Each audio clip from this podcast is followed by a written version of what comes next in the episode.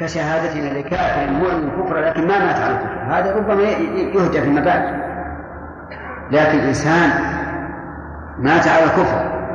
نشهد يعني نشهد أنه إلى آخر لحظة من حياته ما علمنا أنه أسلم. الشهادة للكفر بهذا قريبة لكن مع هذا نقول الاحتياط إيش؟ أن لا تشهد. أن لا تشهد. فإن شهادتك له بالنار إن كان ليس من أهلها لن تؤثر. وإن كان من أهلها فلا حاجة لشهادتك هو من أهل النار. لهذا نرى الشهادة بالنار لكافر على قيد الحياة. لا لا تجوز. لا شك. لاحتمال أن أن يسلم. وكم من كافر أسلم. أما إذا مات على الكفر ولم نعلم أنه قال يوم من الدهر لا إله إلا الله فهذا أيضا لا نشهد له بالنار. إيش؟ احتياطا ولا احتياطا. ومعلوم أن الحكم الاحتياطي ليس كالحكم المجزوم به. نعم. طيب. يقول ومن الشارع الوصف انتهينا قال ونؤمن بفتنة القبر وهي سؤال الميت في قبره عن ربه ودينه ونبيه. نؤمن بها حقا لأن القرآن أشار إليها. والنبي صلى الله عليه وسلم بينها بيانا واضحا وفتنة القبر أن يسأل الإنسان ربك ما دينك من نبي ثلاث ثلاث مسائل وعليها بنى شيخ الإسلام محمد بن عبد الوهاب رسالته الصغيرة المباركة وهي إيش؟ ثلاثة أصول نعم. أو الأصول الثلاثة قال فيثبت الله الذين آمنوا بالقول الثابت في الحياة الدنيا وفي الآخرة. أسأل الله أن يجعلنا وإياكم منه. يثبتهم بالقول الثابت وهو قول الحق. في الحياة الدنيا وفي الآخرة. قول يثبت في الحياة. الظاهر أن في الحياة متعلقة بيثبت. يعني الله يثبتهم بالقول الثابت في الحياة. يثبتهم في الحياة. وهذا أحسن من أن نقول أنها متعلقة بالثابت. بل نقول متعلقة بيثبت في الحياة الدنيا وفي الآخرة. ولهذا كان المؤمنون حقا تثبت أقدامهم عند الجهاد فلا يفرون ولا ينهزمون. و... فيقول المؤمن رب الله ودين الإسلام ونبي محمد. وأما الكافر والمنافق فيقول لا أدري سمعت الناس يقولون شيئا فقلت. الحديث ورد. وأما الكافر أو المنافق. وإذا طبقت هذا الجواب وجدته ينطبق على إيش؟ سمعت الناس يقولون شيئا فقلته على المنافق. المنافق لا يستطيع أن يجيب حتى وإن كان يجيب به في الدنيا بأفصح عبارة فإنه في القبر لا يجيب. يقول ها ها لا أدري. وفكر في قوله ها ها. تجد كأنه يعلم الشيء ولكن نسيه أو عجز عن النطق به. وهذا يكون أشد حسرة مما لو كان لم يعرفه أفهمتم؟ لو ضاع لك مئة ريال كان ذلك أشق عليك مما لو لم تملكها من قبل. أليس كذلك؟ هكذا العلم. إذا أضعته بعد حصوله صار أشد عليك مما لو لم تدركه أولا. انتبه يا أيوب. طيب. إذا الذي يظهر أن الذي يسأل المؤمن والمنافق. الكافر لا يسأل. ليش؟ لا حاجة للسؤال الامتحان إنما هو للاختبار. والكافر ساقط من أصل. لا يسأل. ولذلك يوم القيامة لا يحاسبون. وإنما تنشر أعمالهم ويخزون بها ويقال هؤلاء الذين كذبوا على ربهم ألا لعنة الله على الظالمين.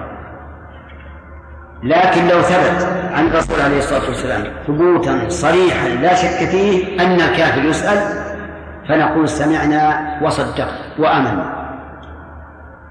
أما ولفظ الحديث هكذا سمعت الناس يقولون شيئا فقلته فإن ذلك إنما يكون جوابا ممن ممن قال ذلك وهو المنافق الذي لم يصل إيمان قلبه.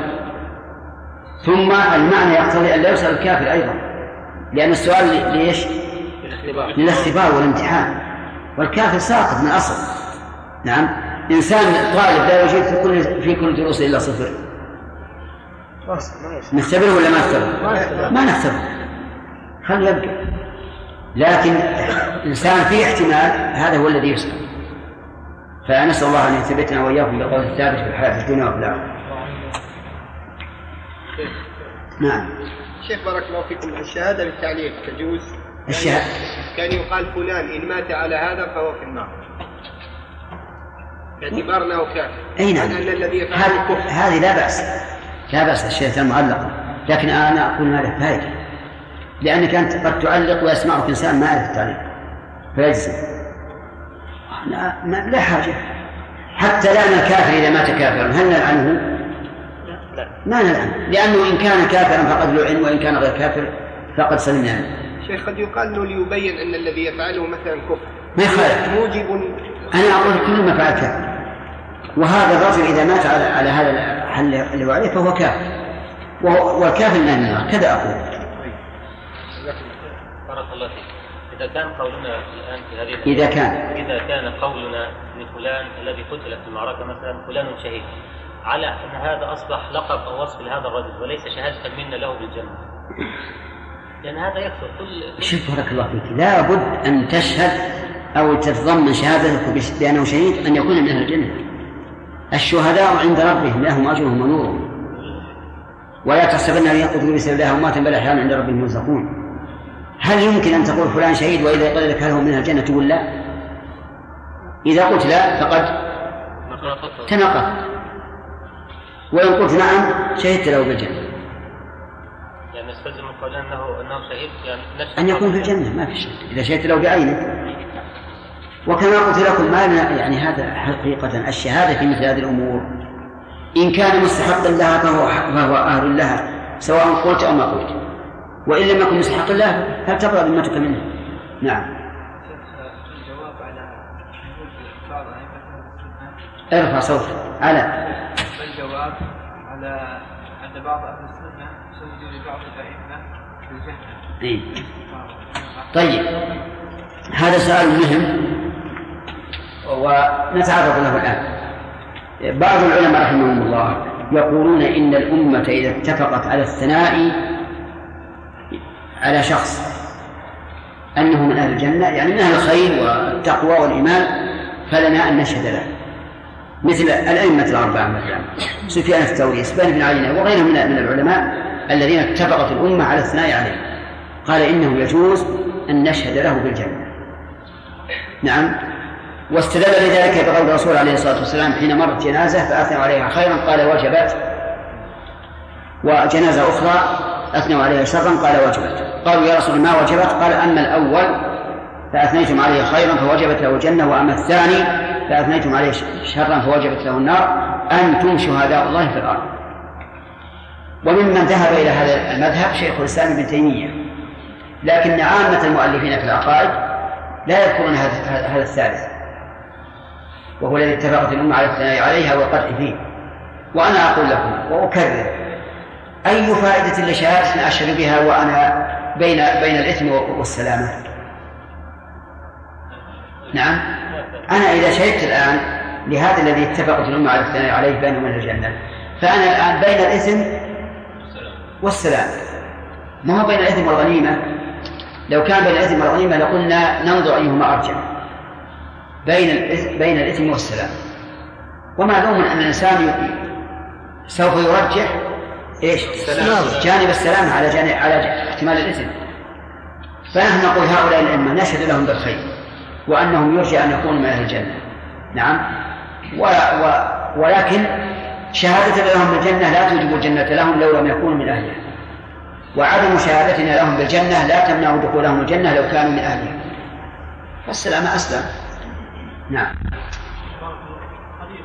الشهادة بالنار الرؤيا قد تكون حقا إذا وجدت في القرآن ويعمل بها. وأما إذا لم تكن قراء أو كانت تخالف الإسلام فلا يعمل بها. لو جاءنا إنسان مثلا وقال رأيت النبي صلى الله عليه وسلم وكلمته وكلمني وقال يا فلان أنت في, أيام القيض يشق عليك قيام صلاة الفجر فلا حرج عليك أن تؤخرها حتى تقوم من منامك قلنا رأيت الرسول حقا فقالت حقا. نقبل هذه الرؤيا؟ لا. ليش؟ تخالف ولا الشرع تخالف الشرع لكن الرؤيا التي تؤيد بالقرائن ولا تخالف الشرع أو يؤيدها الشرع هذه لا بأس بها. ولهذا ذكروا عن ثابت بن قيس بن شماس رضي الله عنه. وتعرفون قصته. أنه كان جهوري الصوت. وهو من خطباء الرسول عليه الصلاة والسلام. كان جهوري الصوت فلما نزل قوله تعالى يا أيها الذين آمنوا لا ترفعوا أصواتكم فوق صوت النبي ولا تجروا بالقول كجهر بعضكم لبعض أن تحبط أعمالكم وأنتم لا تشعرون. انحبس في بيته وجعل يبكي ما استطاع أن يواجه الناس. خوفا من أن يكون عمله قد حبط وهو لا يشعر. ففقده النبي عليه الصلاة والسلام. فقال يا رسول الله إنه منذ أنزلت هذه الآية وهو في بيته يبكي. فأرسل إليه رسولا وقال له آه بشرى إنك تعيش حميدا وتقتل شهيدا وتدخل الجنة. شوف الخوف من الله هو شاطئ السلام. هو شاطئ السلام. من كان بالله أعرف كان منه أخوف بشر بهذه البشرى. عاش رضي الله عنه حميدا. وقتل شهيدا في وقعة اليمامة. ونشهد له بالجنة لقال الرسول يدخل وتدخل الجنة. لكنه لما قتل مر به أحد الجنود وكان عليه درعا فأخذ فسلب درعه ووضعه في طرف الجيش تحت برمة ما أحمد يعرف البرمة إيش البرمة؟ دولة. نعم. أي نعم. القدر من الخزف وضع الدرع تحت هذا القدر وحوله فرس يستم الفرس الذي يستم قالوا هو الذي يرفع إحدى قوائمه فرآه صاحب له في المنام وأخبره بالخبر. قال إنه مر بي أظنه قال فلانا. وأخذ الدرع ووضعه تحت برمة في طرف العسكر. وحوله فرس تستم فإذا أصبحت فاغدو إليه. ثم أوصاه وصية إلى أبي بكر رضي الله عنه. الخليفة فلما أصبح الرجل أخبر القائد خالد بن الوليد بالخبر وذهبوا إلى المكان ووجدوا الدرع تماما تحت برمة وحوله فرس يستوي إذا هذه الرؤيا أويدت بإيش؟ بالقراءة بالقراءة. فنفذت الوصية. نفذها أبو بكر. قال العلماء ولم يعلم أن أحدا أوصى بعد موته ونفذت وصيته إلا ثابت بن قيس بن شماس عنه فإذا دلت القراءة على ذلك فلا بأس. كذلك أيضا قال ابن القيم رحمه الله في كتابه إعلام الموقعين قال إن شيخ الإسلام ابن تيمية أشكلت عليه مسائل في الفقه. فرأى النبي صلى الله عليه وسلم في المنام وسأله عنها فأجاب وأفتاه. وهذه من كرامات الله لابن تيمية رحمه الله. من جملة ما استفتاه فيه قال إنه تقدم إلى جنائز نصلي عليها. ونشك في إسلام الميت. فقال له الرسول صلى الله عليه وسلم عليك بالشر يا أحمد. عليك بالشر يعني اللهم إن كان مؤمنا فاغفر له. هذا الذي ذكره الرسول عليه الصلاة والسلام في المنام. لولا أنه يشهد له ما جاء في الكتاب والسنة لقلنا لا يعمل بها. الشاهد من ذلك قوله في آية اللعان والخامسة أن لعنة الله عليه ليش؟ إن كان من الكاذبين. وهي تقول أن غضب الله عليها إن كان من الصادقين. فدل ذلك على أن تعليق الدعاء بشرط الاستحقاق جائز. انتهى الوقت. حفظه الله تعالى ونحن بمعين القبر للمؤمنين الذين توفاهم يقولون سلام عليكم. سلام عليكم. في الجنة بما كنتم تعملون بعذاب القبر للظالمين الكافرين وللفرائض الظالمين في غمرات الموت والملائكة باسط أيديهم أخرجوا أنفسكم اليوم تجزون عذاب النور بما كنتم تقولون على الله غير الحق وكنتم عن آياته تستكبرون. والأحاديث في هذا كثيرة معلومة. فعلى المؤمن أن يؤمن بكل ما جاء به الكتاب والسنة جاء به الكتاب والسنة من هذه الأمور الغيبية وأن لا يعارضها بما يشاهد في فإن أمور الآخرة لا تقاس بأمور الدنيا بظهور الفرق الكبير بينهما والله. نعم. بسم الله الرحمن الرحيم. الحمد لله رب العالمين وصلى الله وسلم على نبينا محمد وعلى آله وأصحابه. ومن تبعهم بإحسان إلى يوم الدين سبق أن من عقيدة أهل السنة والجماعة الإيمان بفتنة القبر. وأن الفتنة بمعنى إيش؟ الاختبار والامتحان. بحيث يسأل الإنسان عن ربه ودينه ونبيه. وذكرنا الدليل من القرآن والسنة أيضا في ذلك ظاهرة قال ونؤمن بنعيم القبر للمؤمنين. هذا من عقيدة أهل السنة والجماعة إثبات نعيم القبر. ودليله الذين تتوفاهم الملائكة طيبين. يقولون سلام عليكم ادخلوا الجنة بما كنتم تعملون. هذا الذين تتوفاهم الملائكة طيبين أي طيبين في العقيدة طيبين في العمل يقولون متى؟ يقول حال توفيهم. ادخلوا الجنة بما كنتم تعملون. ادخلوا الجنة بما كنتم تعملون أي في ذلك اليوم. فإذا قال قائل يشكل على هذا أن الميت المؤمن يدفن في الأرض. فكيف تقول الملائكة أدخل الجنة؟ قلنا لأنه ثبت في الحديث الصحيح أن أنه يوسع للإنسان الميت في قبره. نسأل الله يجعلني وإياكم منهم. وأنه يفتح له باب إلى الجنة.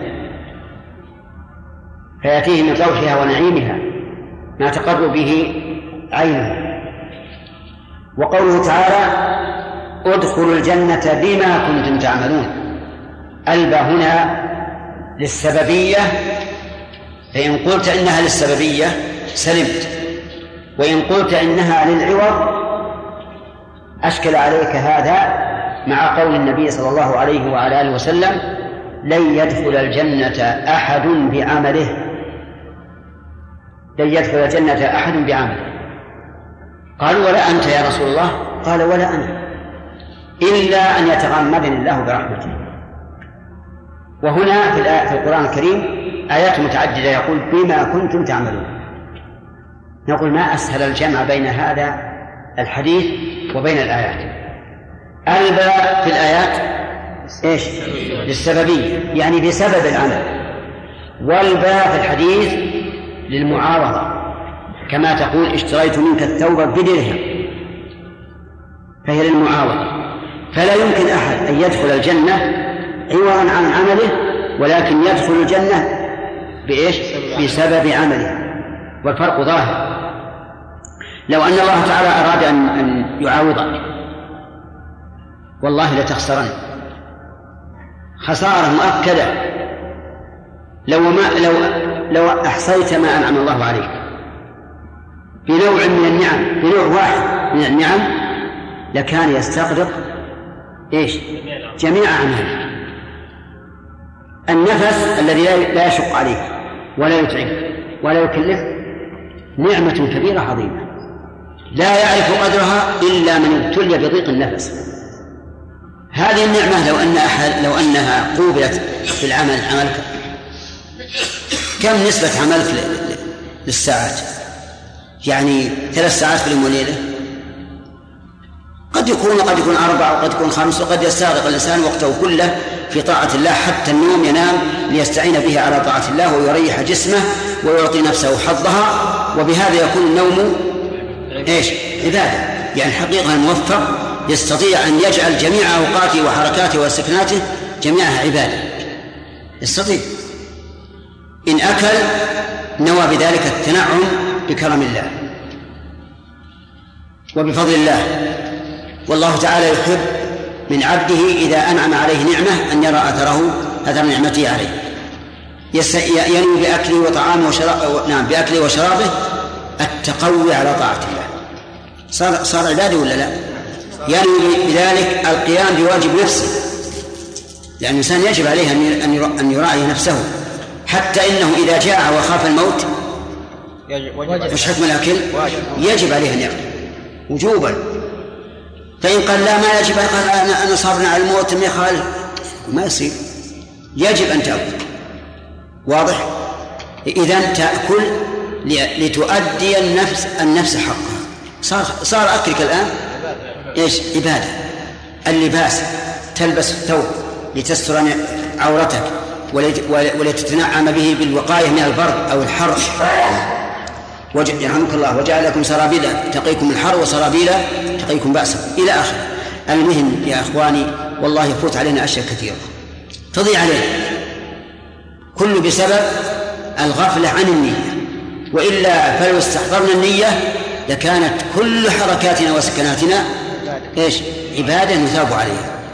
أقول لو أن أحدا قابل نعمة الله نوعا واحدا من نعمة الله عليك بعملك الصالح ها؟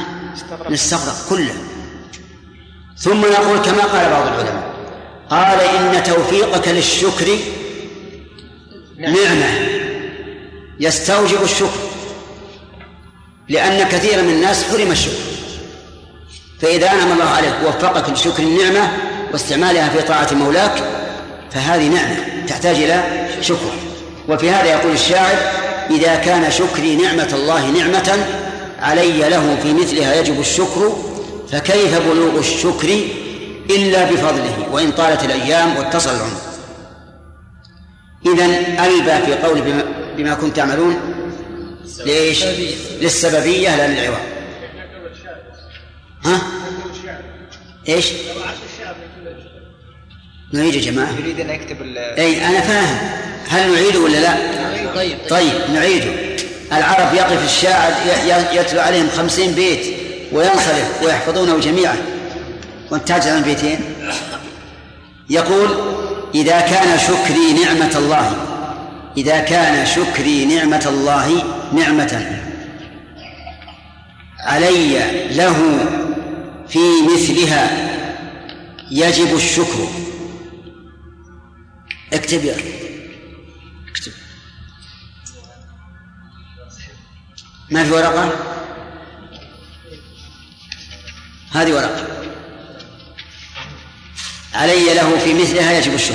اكتب واعطني إياه شوف عن كتابتك هي عربية ولا إيش هي؟ ها؟ روسية أعطني حط باللغتين عشان نشوف. طيب اسمع. إذا كان شكري نعمة الله نعمة علي له في مثلها يجب الشكر. هذا الشرط الثاني. البيت الثاني فكيف بلوغ الشكر إلا بفضله؟ فكيف بلوغ الشكر إلا بفضله؟ هذا الشرط الأول. وإن طالت الأيام واتصل العمر. ها كتبت؟ وش كتبت؟ خلاص ما شاء الله. فكيف بلوغ الشكر إلا بفضله وإن طالت الأيام واتصل العمر؟ بس الآن عندها فيه قواعد ممكن تراعيها. بارك الله فيك. طيب إذا ننتقل إلى الفقرة الثانية ونؤمن بعذاب القبر للظالمين الكافرين. نؤمن بعذاب القبر للظالمين الكافرين. لقوله تعالى ولو ترى إذ الظالمون في غمارة الموت والملائكة باسطوا أيديهم. أي ملائكة؟ الملائكة الذين نزلوا لقبض أرواحهم. هؤلاء في غمرات الموت أي في السكرات التي تغمرهم. يعني لو ترى هؤلاء لرأيت أمرا عجبا. ف فالجواب لو إيش؟ محذوف.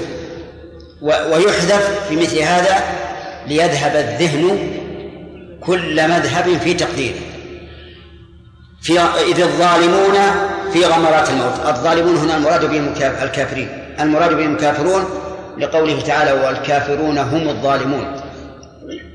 والملائكة باسطوا أيديهم مادوها أخرجوا أنفسكم سبحان الله هذا يدل على أنهم شحيحون جدا في نفوسهم.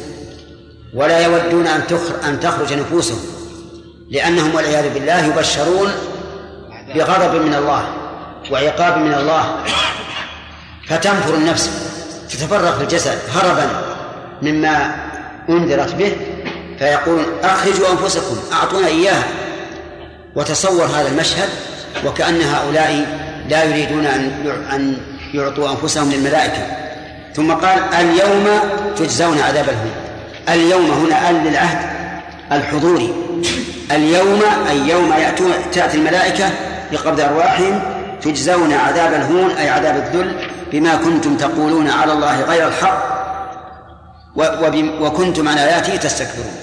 بسببين الكذب على الله والاستكبار عن عبادة الله. والباء هنا للسببية. هذا هذان دليلان من القرآن على نعيم القبر وعلى عذاب القبر. وهناك أدلة. أما السنة فقد تواترت بذلك. تواترا لا نظير له. كل مسلم يقول في كل صلاة أعوذ بالله من عذاب جهنم ومن عذاب القبر لأمر النبي صلى الله عليه وسلم بذلك. إذا فعذاب القبر متواتر تواترا لا لا نظير له. يعني جميع الأحاديث الواردة في التواتر لا يمكن أن تكون كأحاديث عذاب القبر لأن عذاب القبر كل الناس يقولونه. يعني يشبه أن يكون تواتر القرآن. الذي يقرأه الصغير والكبير. كل إنسان يقول في صلاته أعوذ بالله من عذاب جهنم ومن عذاب القبر. يقول والأحاديث في هذا كثيرة معلومة. فعلى المؤمن أن يؤمن بكل ما جاء به الكتاب والسنة من هذه الأمور الغيبية حتى يكون من المؤمنين حقا. من المؤمنون؟ الذين يؤمنون إيش؟ بالغيب. وأن لا يعارضها بما يشاهد في الدنيا. يعني بعض الناس والعياذ بالله أنكر عذاب القبر وأنكر فتنة القبر وقال كيف يكون هذا؟ نحن نحفر القبر ثاني يوم أو أول يوم نجد أن القبر هو هو لم يوسع وليس فيه آثار عذاب ونجد أن البدن كذلك لم يتغير. وكيف يقعد الإنسان في قبره وهو قد وضع عليه اللبن وما أشبه ذلك من الأمور؟ يقيسون أمور الدنيا أمور الآخرة بأمور الدنيا. هؤلاء ليسوا بمؤمنين. هؤلاء لا يؤمنون إلا بما يشاهدون فليسوا مؤمنين بالغيب. المؤمن بالغيب أن يقول فيما أخبر الله به ورسوله حقا حقا حقا. هذا المؤمن. لكن هؤلاء والعياذ بالله قوم ملحدون. لا يؤمنون إلا بما يشاهدون. فنقول نحن لا نعارض هذا بما نشاهد في الدنيا. لأن أمور الآخرة من أمور نعم. لا تقاس بأمور الدنيا لظهور الفرق. والفرق ظاهر. على أننا نقول لهؤلاء أليس الواحد منكم في منامه؟ يرى في الرؤيا أنه قد زار أصدقاءه وأنه قد وصل البلد الفلاني وأنه جلس وأنه قام وهو إيش؟ على على فراشه لم يتغير حتى لحافه لم لم يسقط عن ظهره. ومع ذلك يرى أشياء كثيرة. مع أن تعلق البدن الروح بالبدن في المنام أقوى من تعلق الروح بالبدن بعد بعد الموت. فإذا كان هذا للروح في حال الوفاة الصغرى فما بالك بالحياة الكبرى؟ قصدي في الميتة الكبرى. فالمهم يا إخواني أنه يجب علينا فيما يتعلق بأمر الآخرة أن إيش؟ أن نؤمن ونسلم. ولا نقول كيف ولما. يوم القيامة الناس في صعيد واحد. ترى المؤمنين يسعى نورهم. إيش؟ بين أيديهم وبأيمانهم. والكافرون في ظلمة. ليس عندهم نور. والمقام واحد. واحد. والزمن واحد. لكن أمور الآخرة لا تقاس أبدا بأمور الدنيا ولهذا قال لظهور الفرق الكبير بينهما والله المستعان.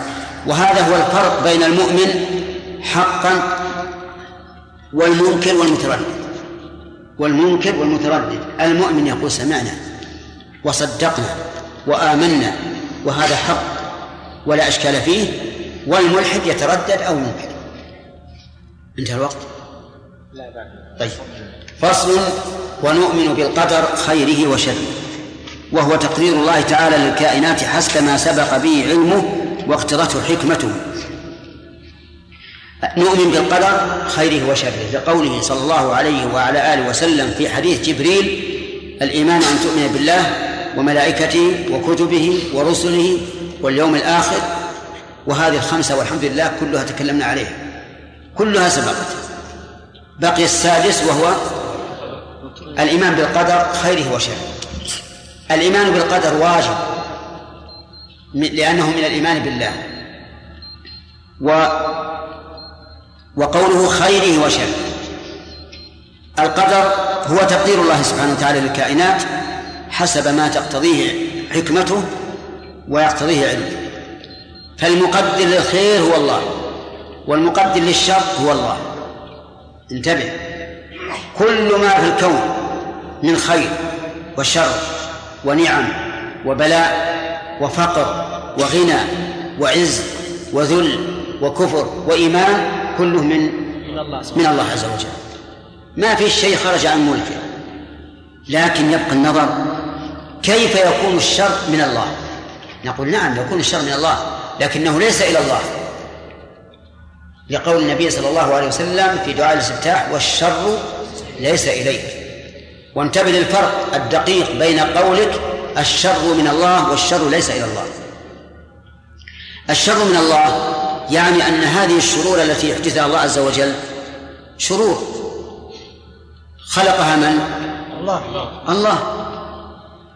الحريق الذي يتلف أمواله وأنفسا شر. خلقه الله. العواصف المدمرة خلقها الله. الفيضانات المغرقة خلقها الله. الأوبئة المهلكة خلقها الله. وكلها شر. المعاصي والكفر والإلحاد والتطاحن بين المؤمنين والكفار شر, شر. لكن خلقه من؟ الله. طيب. إذن كل شيء من الله. لكن الشر ليس إليه.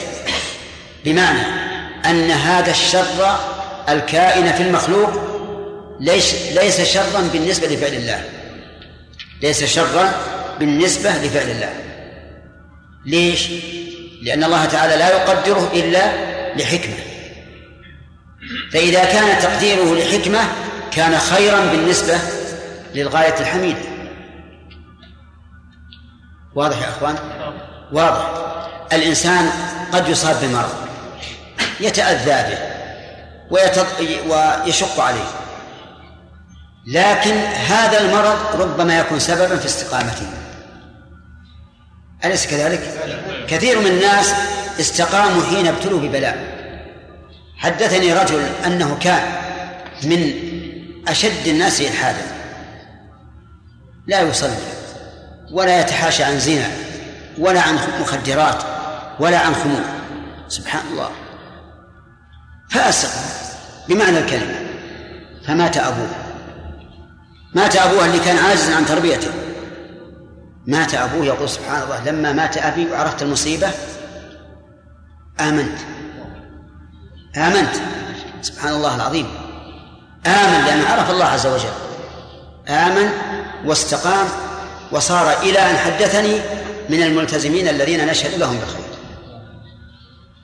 إذن هذه المصيبة التي حصلت له بفقد أبيه صارت إيش؟ صارت خيرا له صارت خيرا له.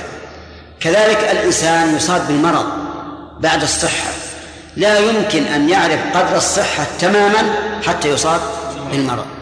أبدا. أنت الآن والحمد لله تتنفس بسهولة تتكلم بسهولة تأتي تقضي حاجتك بسهولة. لكن لو أصبت بعائق بضيق نفس. عرفت قدر نعمة الله عليك بالنفس أو لا؟ نعم. نعم. لو لو أصبت بحبس البول. عرفت قدر الله عليك بسهولة إخراجه لو أصبت بسلس البول عكس الحبس. إيش؟ عرفت نعمة الله عليك بالقدرة على حبسه. إذن الشرور التي تكون في مفعولات الله ليست شرا بالنسبة لفعل الله. بالنسبة لفعل الله. فعل الله كله خير. والشر في المفعولات. انتبه للفرق الدقيق حتى لا يشكل عليك قول الرسول تؤمن بالقدر خير وشر. إذا تؤمن بالقدر أي تؤمن بالمقدور خيره وشره. أما القدر الذي هو تقدير الرب عز وجل فوالله إنه كل إنه كله خير كل خير. طيب وجود الشيطان خير؟ نعم عجيب. خير؟ نعم. نعم. لولا وجود الشيطان ما عرفنا قدر الطاعات. لأن الذي يجاهدنا على الطاعات هو الشيطان والذي يوسوس لنا بالمعاصي والشيطان ولا نعرف قدر النعمة إلا بذلك. لولا الشيطان ما كان هناك كافر. ولم يستقم الجهاد. ولا الأمر بالمعروف والنهي عن المنكر. وهذا مجرد؟ الأفاعي السباع. وجودها خير ولا لا؟ نعم لكنها هي شر. لكن وجودها لتعرف بذلك قدر, قدر نعمة الله عليك. الأفعى ما هي بالنسبة للبعير؟ لا شيء. الأفعى والبعير وش النسبة بينهما؟ لا شيء. قليل. الأفعى كذيل البعير. كذيل البعير. وما ذلك الأفعى لو تمسك لأهلكتك. البعير تأتي إليك منقادة بكل سهولة. الصبي الصغير الذي أقل من ساق البعير يقودها بكل سهولة يبركها ويحمل عليها ويركبها وهي تتجرر تعرفون تتجرر؟ تعرف الطعام. نعم. تعرف الطعام. ما على باله أبدا. بهذا تعرف قدرة الله عز وجل ورحمته وحكمته. وأشياء كثيرة يقول شرحها لكن المهم أن نؤمن بأن كل ما وقع في السماوات أو في الأرض فإنه من الله. بإيش؟ بتقدير الله عز وجل. من خير أو شر. تؤمن بالقدر خيره وشر المعاصي بتقدير الله. أفهمتم؟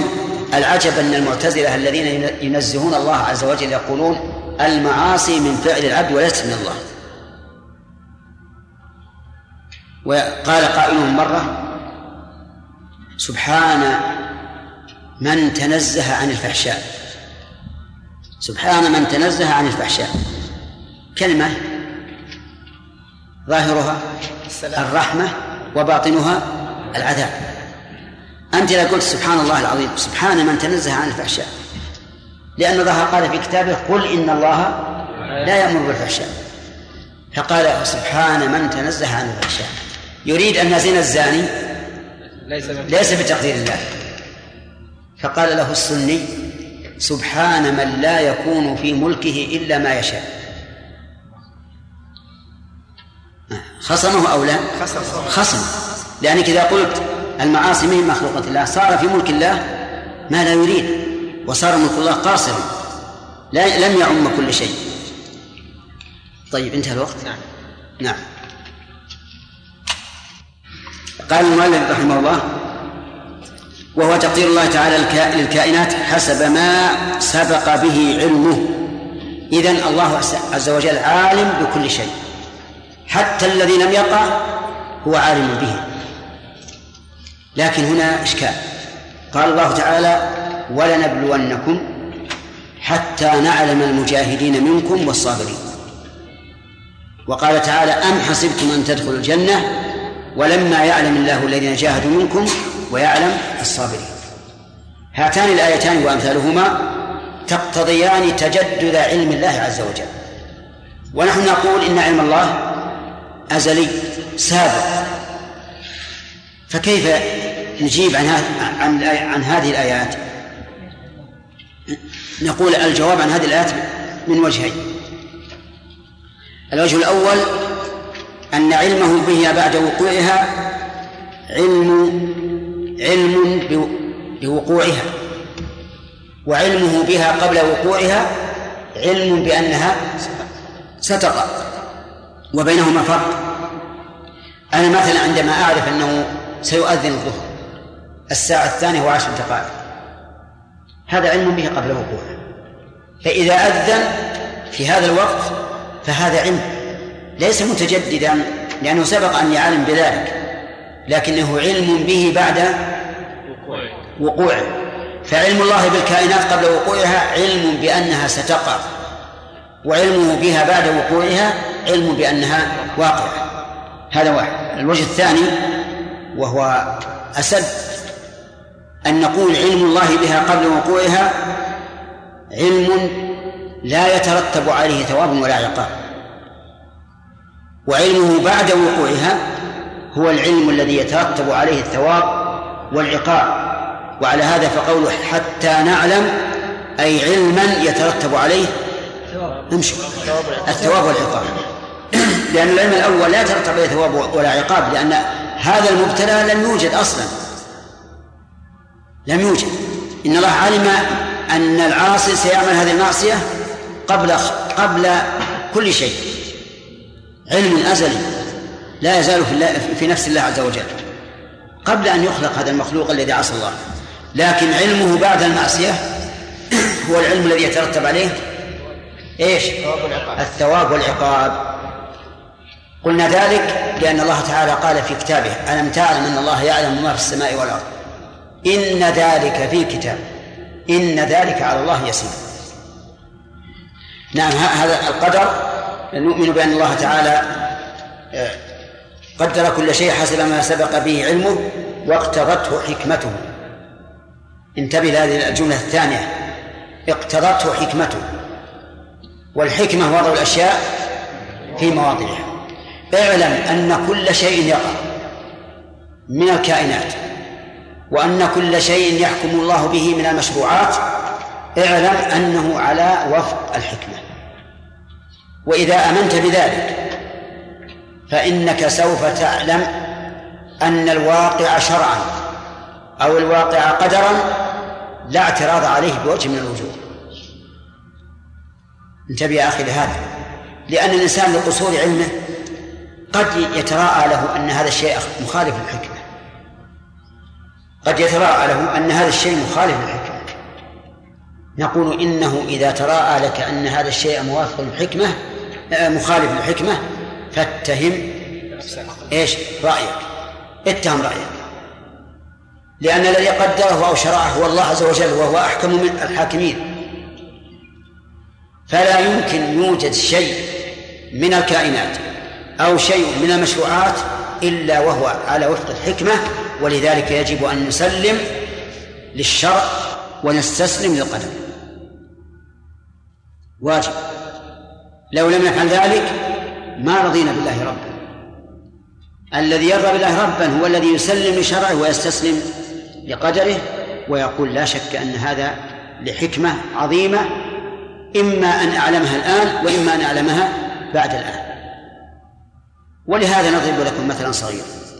الإنسان يريد شيئا من الأشياء أحيانا ثم يجد موانع تمنعه من فعله أو مقتضيات تقتضي أن يفعل غيره. فتجده يندم ويتقدر وإذا بالأمر يكون الخيرة فيما اختار الله. يعلم أنه لو فعل الأمر على ما قدره هو سوف ينعكس عليه. لكن الله قدر الأمر على خلاف ما يريد لحكمة وهي من مصلحة العبد. ولا أدري هل يقع ذلك في يومات يومياتكم أو في شهوركم أو في سنواتكم أو في أعمالكم أو لم يقع منكم شيء من ذلك. واقع. واقع. أنا أحدثكم عن نفسي أحيانا أريد شيئا وأصر عليه وإذا لم يتيسر لي ندمت ثم إذا بالأمر تكون الخيرة فيما فيما لم أرده بل فيما جرى. إنسان مثلا نقل في وظيفته من بلد إلى آخر. تجد يتكدر. وكيف أذهب عن أصحابي الذين كنت معهم إلى بلد لا أعرفه؟ ثم يقدر له في هذا البلد أن يكسب علما وصلاحا وتعليما وإرشادا لم يكن يكسبها من قبل. أو يكتسب مالا وغنى لم يكن مهيئا له من قبل. إذا الخير بإيش؟ بما وقع لا بما قدره هو. فلذلك يجب علينا أيها الإخوة يجب علينا أن أن نعتقد مقتضى قوله تعالى إن الله كان عليما حكيما. وأن الحكمة في كل ما قدره الله وكل ما شرعه الله. وأن تسر مع القدر حيث سار تجد تجد الرائحة. أستغفر الله. تجد الطمأنينة والاستراحة التامة. سر مع القدر حيث شاء لكن في المعصية لا لا ترضى بها. يقول وللقدر أربع مراتب. المرتبة الأولى العلم يعني مرتبة علم الله. فنؤمن بأن الله تعالى بكل شيء عليم علم ما كان وما يكون وكيف يكون بعلمه الأزلي الأبدي. علمه الأزلي يعني أنه ليس بحادث أزلي. الأبدي يعني أنه ليس بمنقطع. علم ما من سوى الله. إيش؟ ليس أبديا ولا أزليا. لأنه يعرض يعني لأنه يسبقه جهل ويلحقه نسيان. كلنا أخرجنا الله من بطون أمهاتنا. إيش؟ لا نعلم شيء حتى الطفل ما يعرف أمه إلا بعد مدة لا نعلم شيئا.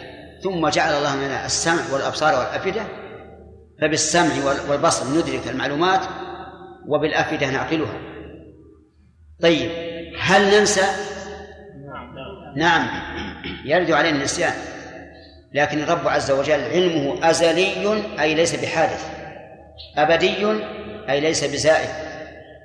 طيب نؤمن بأن الله تعالى بكل شيء عليم بعلمه الأزلي الأبدي. فلا يتجدد له علم بعد جهل ولا يلحقه نسيان بعد علم.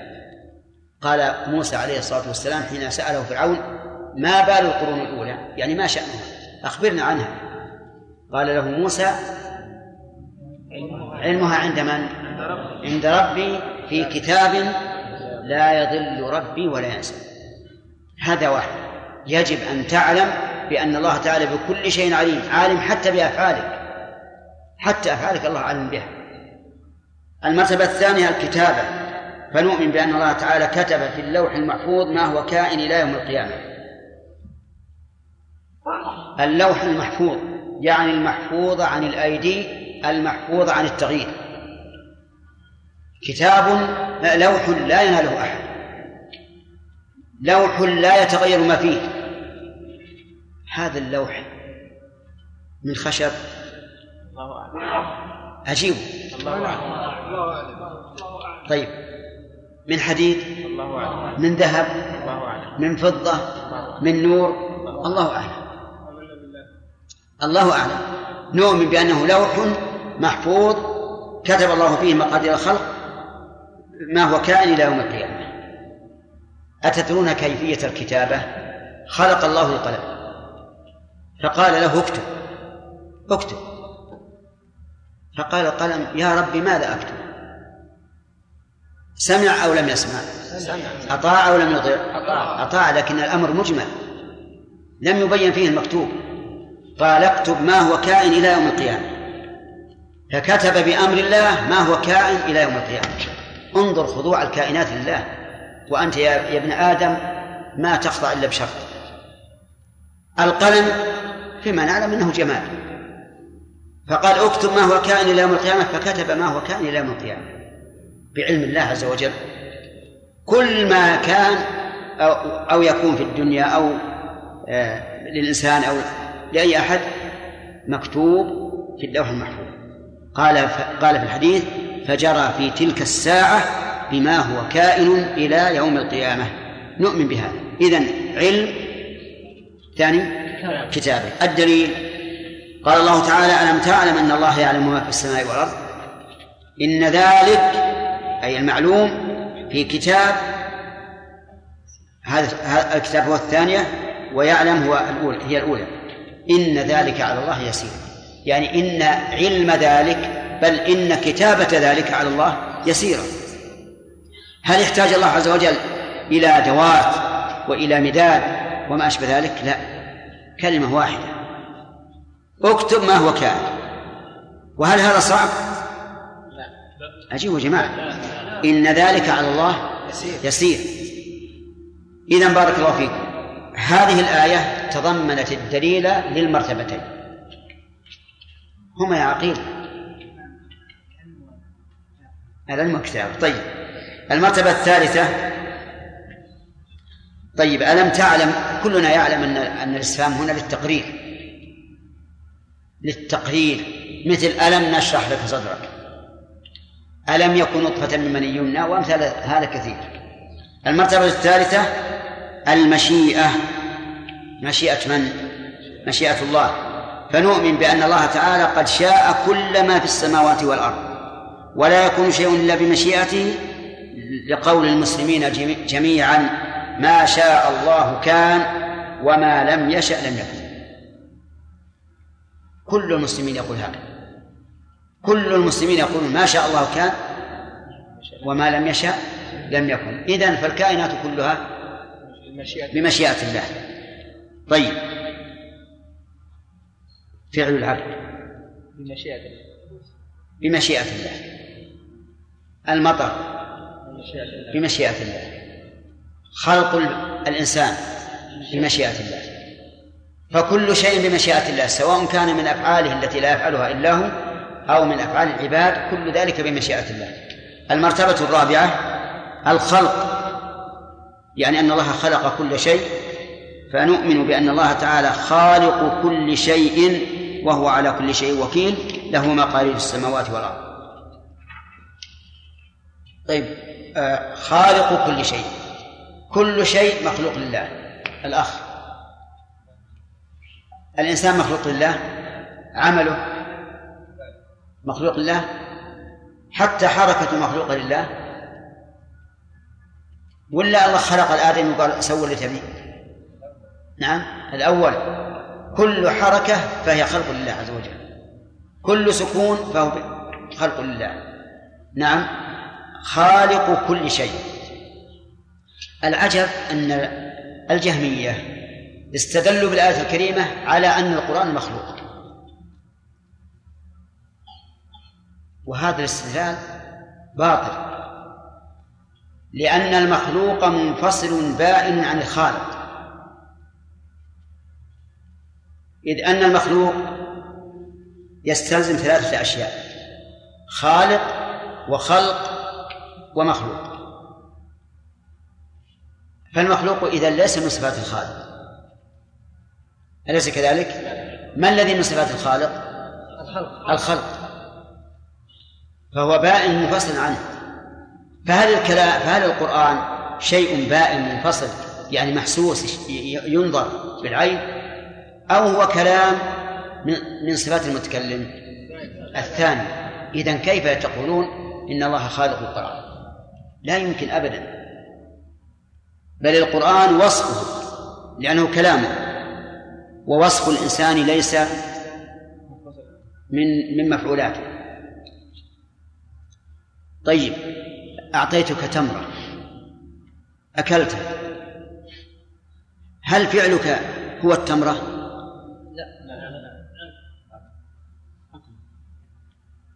أو التمرة مأكولة والأكل غير المأكول والأكل غير المأكول. نعم الثاني الثاني؟ طيب وهل أنت الأكل؟ لا أنت آكل. ومضغك أكل. والممضوغ مأكول. إذن فيجب أن الإنسان يفرق بين المفعول البائن وبين الفعل الذي هو وصف الفاعل. فالقرآن كلام الله والآية لا تدل عليه لأن قال الله خالق كل شيء فيلزم أن يكون المخلوق بائنا منفصلا عن عن الخالق. قال وهو على كل شيء وكيل أي حفيظ. له مقاليد السماوات والأرض. المقاليد المفاتيح. يعني أن مفاتيح الأمور كلها بيد الله عز وجل. وهذه المراتب الأربع شاملة لما يكون من الله تعالى نفسه ولما يكون من العباد. فكل ما يقوم به العباد من أقوال أو أفعال أو تروك فهي معلومة لله مكتوبة عنده والله تعالى قد شاءها وخلقها. كل ما يقوم به العباد من أقوال. مثل تسبيح تهليل التسبيح والتكبير والتهليل وقراءة القرآن أو أفعال الصلاة. كالصلاة الركوع والسجود والقيام والقعود أو تروك كترك الزنا ترك الخمر ترك الربا وما أشبه ذلك. فإذا قال قائل هل الترك فعل؟ قلنا نعم لأن الترك كف النفس عن الفعل. فلكونه كفا صار فعلا. إذا هو مخلوق الله عز وجل ومخلوق الله ففعلك مخلوق وتركك مخلوق. قال فهي معلومة لله مكتوبة عنده والله تعالى قد شاءها وخلقها. نحن والحمد لله نؤمن بذلك.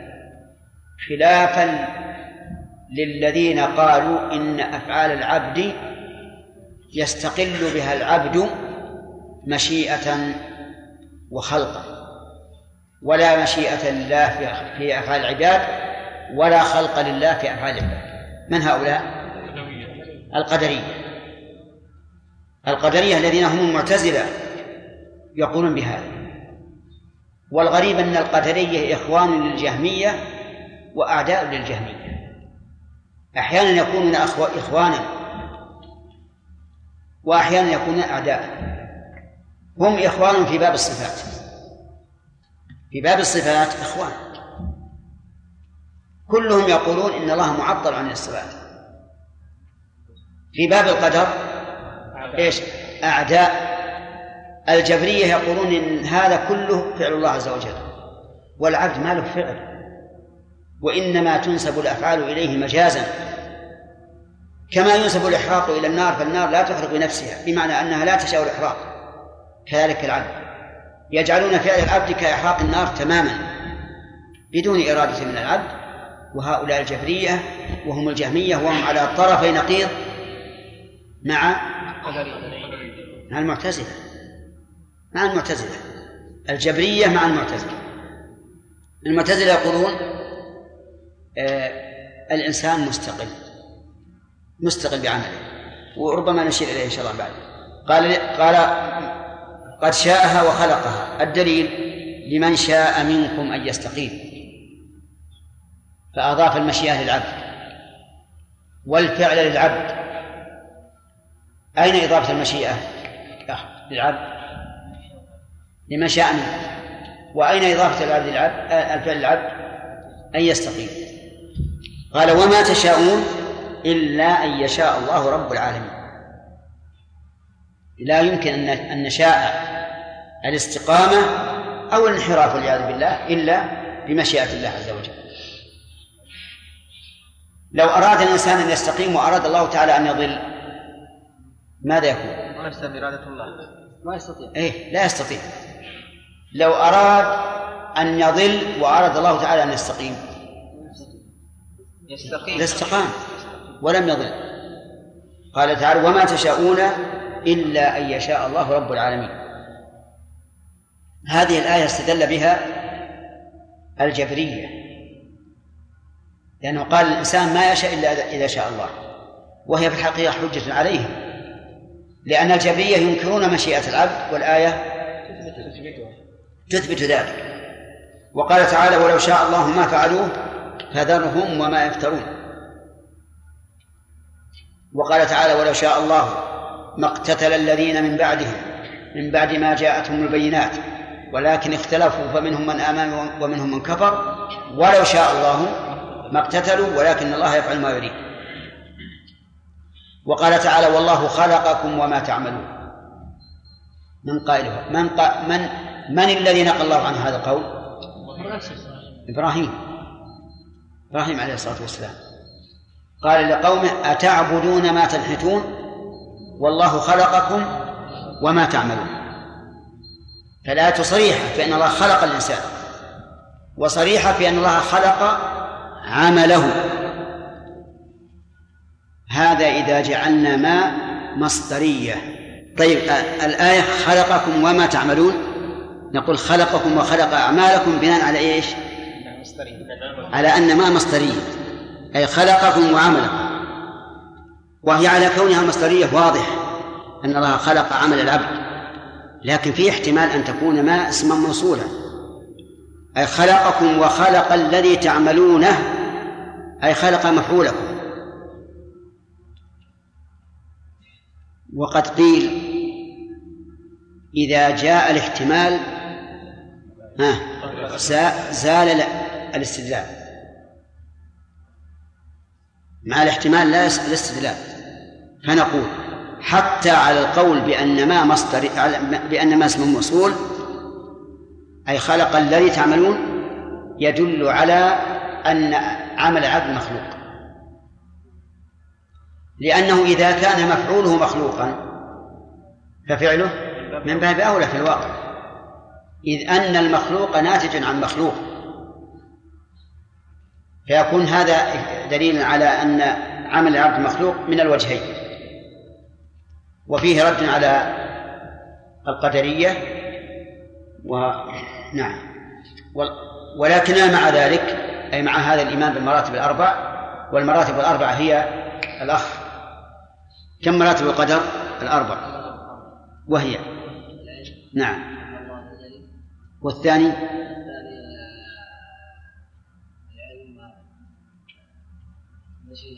لا. رتب رتب. نعم.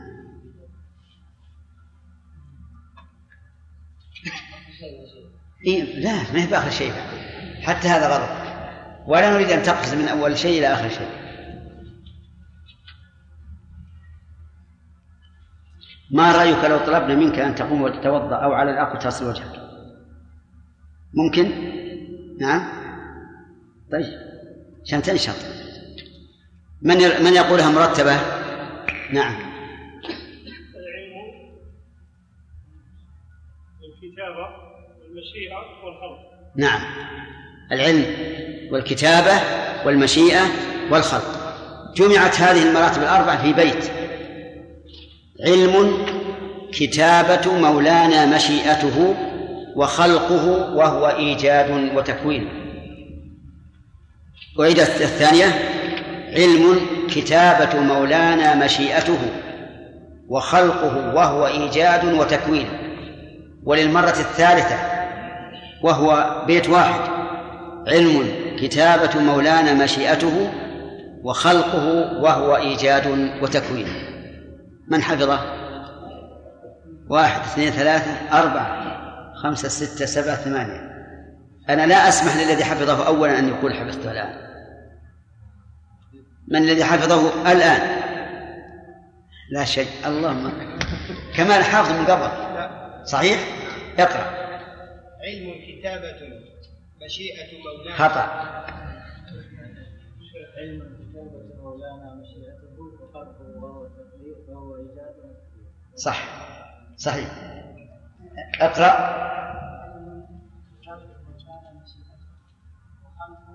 وخلقه. وهو إيجاد وتكوين. طيب. حفظته أولا؟ إن شاء الله. أولا. مع التكرار. من اليوم حفظته؟ أيوة، مع- قبل قبل ما حفظته. يلا اقرأ. علم كتابة مولانا وخلقه. خطأ.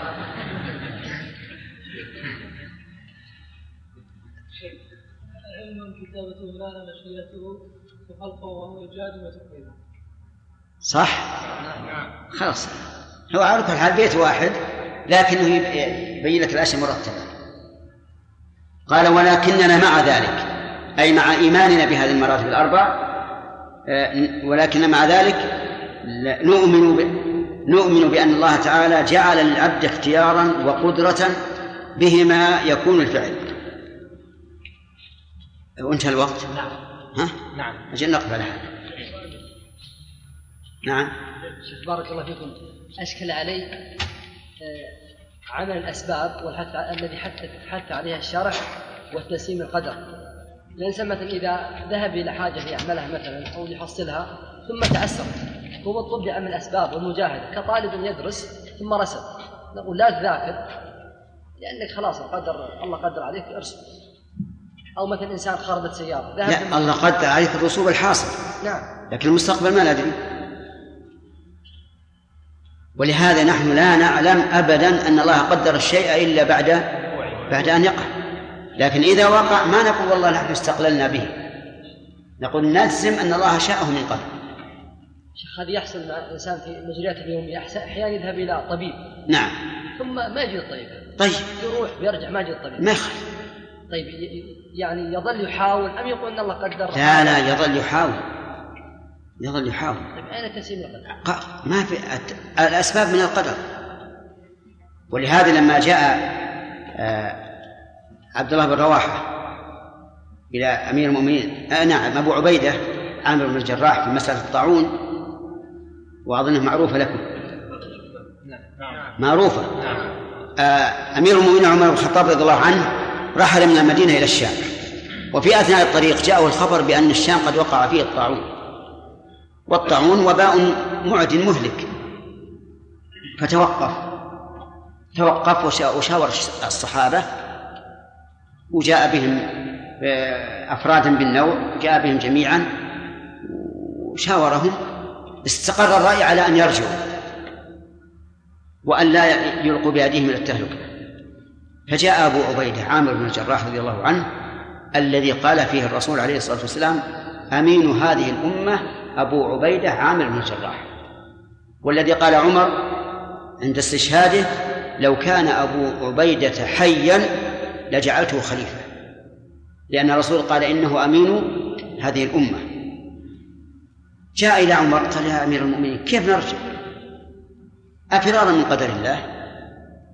قال نعم نفر من قدر الله إلى قدر الله. ففعل الأسباب من قدر الله وترك العمل من قدر الله وعدم تأثير الأسباب من قدر الله كل شيء من قدر الله. ثم ضرب له مثلا قال رأيت لو كان لك إبل وكان هناك واد له شعبتان شعبة مخصبة طيبة. أترعاها في المخصبة الطيبة أو في المجدبة؟ قال في المخصبة. قال إن تراها بقدر الله أو بغير قدر الله؟ قال بقدر الله. قال نحن الآن نعدل عن الشيء عن هذه البلاد التي فيها الوباء إلى بلاد سالمة بقدر الله كيف الاستسلام؟ ما هو الاستسلام القدر؟ المقصود أنه إذا وقع ما تكره قل قدر الله ما شاء فعل. ألم تقرأ الحديث؟ المؤمن القوي خير وأحب إلى الله من المؤمن الضعيف وفي كل خير. احرص على ما ينفعك واستعن بالله ولا تعجز. كلمة ولا تعجز هذه سد للباب الذي قلت. تكرر إلى الطبيب ولم ولم يجد. لا تعجز. ما دام في الأمر حيلة افعل. وإن أصابك شيء يعني بعد فعل الأسباب فلا تقل لو أني فعلت كذا لكان كذا وكذا. ولكن قل قدر الله وما شاء فعل. ال- ال- الأشياء المقدورة يا جماعة أنا بنصحكم. إذا كنت أجيب على سؤال لا أحد يفكر بالسؤال اللي عنده. لئلا تضيع عليه الفائدة. ربما تكون الفائدة في جواب السائل أكبر من الفائدة التي يريد أن يسأل عنها. أقول أم أما ال- الأمور الواقعة تارة تكون بمحاولتك أنت وتعجز عنها وتارة تكون من الله مباشرة كالمرض والحادث وما أشبه ذلك. كلها يجب عليك أن تستسلم. لا الشيء الذي فعلت أسبابه ولم, ولم تنجح ولا الشيء الذي ليس لك فيه قدرة ولا حيلة ووقع عليك. نعم. ترى عشر دقائق هذا. عشرة؟ إيه لأن درسي. نعم. هل يصح القول أن مذهب الأشاعرة هو مذهب أهل السنة في باب القدر؟ لا لا أبدا. مذهب الأشاعرة في باب القدر يشبه مذهب الجبرية بل هو في الحقيقة مذهب لا يمكن يتصور الإنسان. يقول الله خالق الفعل وفعل العبد كسبه سبحان الله وش هذا؟ لكن هم يتناقضون مثل ما تناقضوا في الكلام وهو أعظم من هذا. قالوا إن الله يتكلم لكن كلامه في نفسه وما سمعه جبريل فهو مخلوق. يعني الكسب هنا يشكل ما ما نفهم إيش معنى. ما أنت فاهم؟ ما أنت فاهم؟ لأن حتى هم يقولونه ولا يفهمونه نعم. ولهذا يقولون ثلاثة أشياء ما لها, ما لها أصل أو ما لها معنى. هي من جملة الكسب عند الأشعري. نعم من أنكر المرتبة الأولى العلم الثانية الكتاب هل يعتبر منكر لنفسه نعم. ومن أنكر العلم. والكتابة ممكن للمشيئة والخلق لكن لاحظوا أن المعتزلة متأخروهم هانوا قليلا. ه- هذا مكانك. ها؟ ولا ما تجي. لا بأس إن شاء الله. طار عنك النوم الآن. يقول شيخ الإسلام إن غلاة القدرية قديما كانوا ينكرون العلم والكتابة ومنكروه اليوم قليل. هذا في زمن آه، شيخ الإسلام ابن تيمية. صاروا ينكرون المشيئة والخلق لكن يقولون إن الله عالم بذلك. والحقيقة أنهم إذا قالوا إن الله عالم بذلك فإنهم مخصومون. ولهذا قال الشافعي رحمه الله قال ناظروهم بالعلم إن أنكروه كفروا.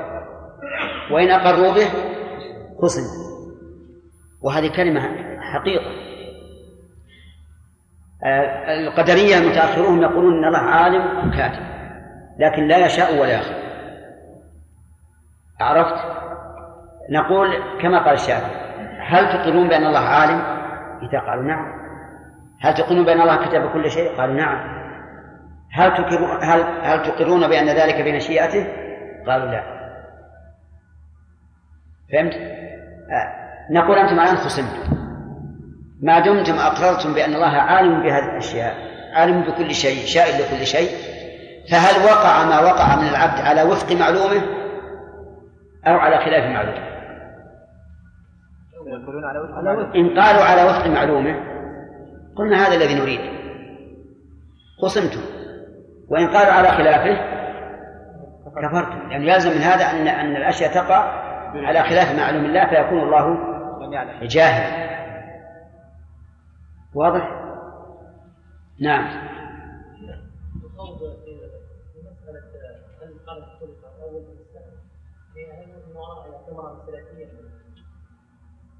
كثير من الأشياء أدخلها المتكلمون في العقائد وهي لا لا حاجة لها. لا حاجة لها. خاضوا في أشياء كثيرة منها ما ذكرت هل العرش أول أو القلم أول؟ نعم. والصحيح ما ذكره ابن القيم رحمه الله في النونية حيث قال والناس مختلفون في القلم ال- الذي كتب القضاء به من الديان هل كان قبل العرش أو هو بعده؟ قولان عند أبي العلا الهمداني والحق أن العرش قبل لأنه قبل الكتابة كان ذا أركان وهذا هو الحق العرش هو أول المخلوقات التي نعلمها القلم إن أول ما خلق الله القلم قال له اكتب المعنى أن الله من حين خلقه أمره بالكتاب لم يخلق قلما دون أن يكتب أن يكتب ولكنه خلق القلم ثم أمره بالكتابة عرفت؟ نعم الكتابة مع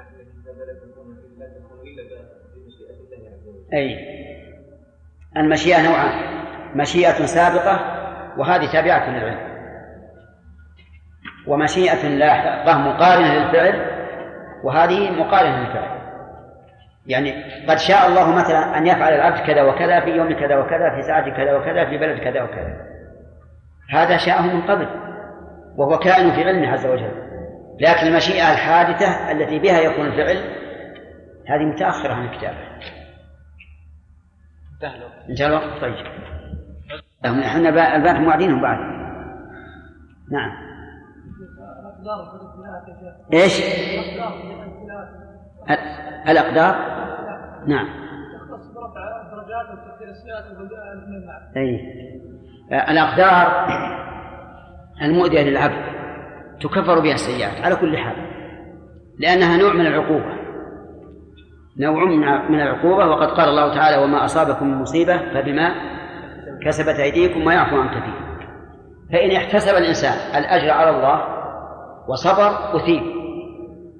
ولهذا الثواب مقرون بالصبر عليه والتكفير بمجرد الإصابة. فهمت الآن؟ إذا صبر واحتسب الأجر. يرفع الله بها الدرجات. نعم. لم أفهم على القول بأن ما في قوله تعالى والله خلقكم وما تعملون على أنها موصولة. ما المعنى؟ المعنى وخلق الذي تعملون يعني يعني هذه الأصنام. فيقيم الحجة عليهم بأنها مخلوقة. والمخلوق لا يمكن أن يكون معبودا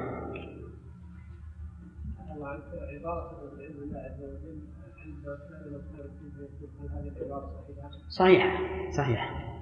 يعلم ما كان وما يكون لو كان كيف كان يكون.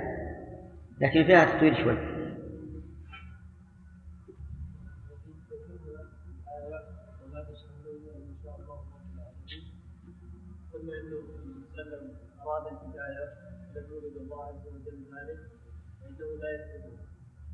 ذكرنا قبل ذلك ان الانسان إذا علم الله عز وجل بنفسه بالخير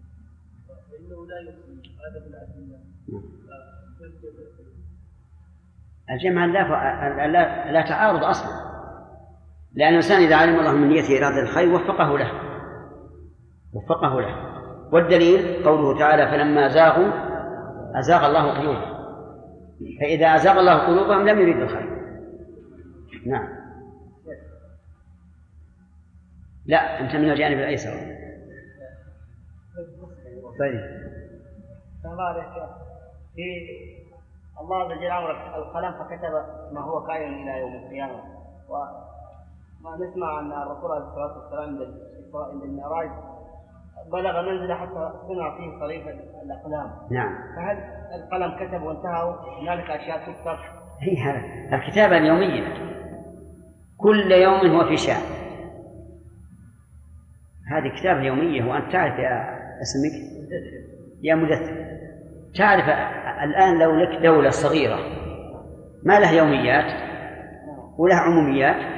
طيب كيف على الخلق في السماء والأرض والمخلوقات؟ ما هي الآدمي فقط؟ آدمي وجن وسباع وحشرات. سبحان الله. يعني لا تستطيع إحصاء الأجناس فضلا عن الأنواع فضلا عن الأفراد. يعني الكتابة السابقة كتابة عمومية أو مجملة يعني؟ نعم. فالله أعلم. كتب ما هو كائن إلى يوم القيامة. كتب ما هو كائن إلى يوم القيامة. لكن ما في اللوح المحفوظ لا يتغير. ما في أيدي الملائكة أو ما له أسباب معينة قد يتغير. هل يمكن أن نقول يدخل تحت قوله تعالى يمحو الله ما يشاء ويثبت. يمكن. إن الحسنات السيئات. الفرق بين القضاء والقدر. إيه. إذا أطلق أحدهما شمل الآخر. وإذا قرنا جميعا صار القضاء ما يقضي به الله تعالى في الأزل والتقدير ما يقدره في الحاضر. نعم. انتهى الوقت شيخ. أحسن الله إليك. آه، هل يعمل بما ورد في الصحيح آه، من أولئك الرجلين من بني إسرائيل الذي استدان أحدهما من الآخر ثم لم يجد سببا يوصل له دينه في الوقت فرماه في البحر متوكلا على الله خاصة مثلا إذا كان مبلغ كبير. الآن في وسائل؟ إذا انقطعت السبل. بالكلية فليسلك أقرب الطرق. وليدعو الله. الدعاء اللي يعتمد على الدعاء المحض بدون فعل الأسباب هذا إذا انقطعت الأسباب. والله تعالى قد يوصله بما شاء عن طريق الملائكة أو غيره. لكن ما دام العبد يمكنه أن يفعل الأسباب فهو مأمور بها نعم عندنا الفرائض وقدرة فيما يكون والدليل على أن فعل العبد باختياره من قدرته الأمور أولا قوله تعالى تحت خمسة فليجد وقوله ولو أرادوا الخروج لأعدوا له عدة فأثبت للعبد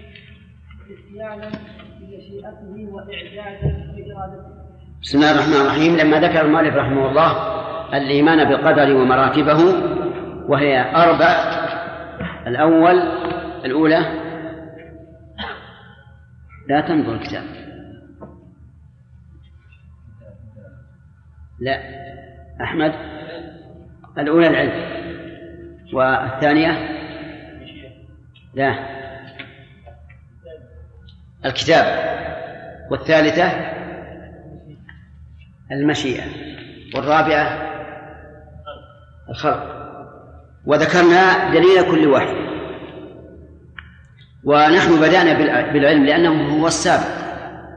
فإن الله لم يزل ولا يزال عليما ثم بالكتابة لأنها بعده. ثم بالمشيئة لأنها بعد ذلك ولكن لاحظ لاحظ أن المشيئة فيها شيء مقارن وفيها شيء سابق. مشيئة الله للأشياء فيها شيء مقارن وفيها شيء سابق. الشيء السابق هو أن الله عز وجل بعلمه القديم شاء كل ما أراد أن يفعله. من الأصل. لكن المشيئة المقارنة هي مرادنا هنا. متى تكون المشيئة المقارنة؟ إنما أمره إذا أراد شيئا أن يقول له كن فيكون تكون عند عند الفعل. هذه المشيئة المقارنة. وبعد المشيئة يكون الخلق. ولهذا يجب على الطالب إذا أراد أن يذكر المراتب أن يذكرها إيش؟ مرتبة. وقد ذكرت في بيت أنشدتكموه بالأمس. ما شاء الله. وقليل. نعم. كتابة مولانا مشيئته أحسنت. علم كتابة مولانا مشيئته وخلقه وهو إيجاد وتكوين. طيب. لما ذكرنا هذا قد يفهم الإنسان من ذلك ما فهمته الجهمية من أن الإنسان مجبر على عمله موافقة للقدر المكتوب. فنقول ونؤمن ونؤمن ولكننا مع ذلك نؤمن مع ذلك أي مع إثبات مع إثباتنا المراتب الأربع نؤمن بأن الله تعالى جعل للعبد اختيارا وقدرة. اختيارا وقدرة بهما يكون الفعل. اختيار وقدرة بهما البل السببية بهما يكون الفعل. فلولا اختيار العبد للشيء ما حصل الفعل. ولولا قدرته ما حصل الفعل. أرأيت لو أنك تريد أن تكتب رسالة؟ هل تكتبها بلا إرادة؟ لا متى أردت كتبتها لو كنت لا تستطيع الكتابة إما لجهلك بها أو عجزك عنها هل هل تكتب؟ لا تكتب. إذا فعل كل إنسان مقرون بإرادة وقدرة. بإرادة وقدرة. لولا الإرادة لم يفعل ولولا القدرة لم يقع منه الفعل. ولهذا قال والدليل على أن فعل العبد باختياره وقدرته أمور. الأول قوله تعالى فأتوا حرثكم أن شئتم نساءكم حرث لكم فأتوا حرثكم أن شئتم إيتوا هذا فعل ولا ولا غير فعل؟ نعم. شئتم؟ فعل كذلك لا إرادة ومشيئة. فأثبت للعبد فعلا وأثبت له مشيئة. والمعنى إيتوا النساء في قبولهن من أي جهة شئتم. وقوله ولو أرادوا الخروج لأعدوا له عدة. أرادوا الخروج لأعدوا. عندنا إرادة والإعداد. إعداد. فالإرادة هي هي المشيئة والإعداد ولهذا قال فأثبت للعبد فأثبت للعبد إتيانا بمشيئته في أي الآيتين؟ الأولى. وإعدادا بإرادته. في قوله ولو أرادوا الخروج لأعدوا له عدة. لأعدوا له عدة. والآيات في هذا كثيرة. والعقل والحس يوافق ذلك أو لا؟ يوافق ذلك. كل الناس يعرفون أن فعل أفعالهم بإرادتهم وقدرتهم. هذا وجه الوجه هذا دليل من, من, من الأثر. الثاني توجيه الأمر والنهي إلى العبد. توجيه الأمر والنهي إلى العبد. أقيموا الصلاة. لا تقربوا الزنا. موجه لمن؟ للعبد. ولو لم يكن له اختيار وقدرة لكان توجيه ذلك إليه من التكليف بما لا يطاق وهو أمر تأباه حكمة الله تعالى ورحمته وخبره الصادق في قوله لا يكلف الله نفسا إلا وسعها. لو وجه الأمر إلى من إلى من لا إرادة له لكان هذا تكليفا بما لا يطاق. ولو وجه الأمر لمن يعجز عنه لكان تكليفا بما لا يطاق.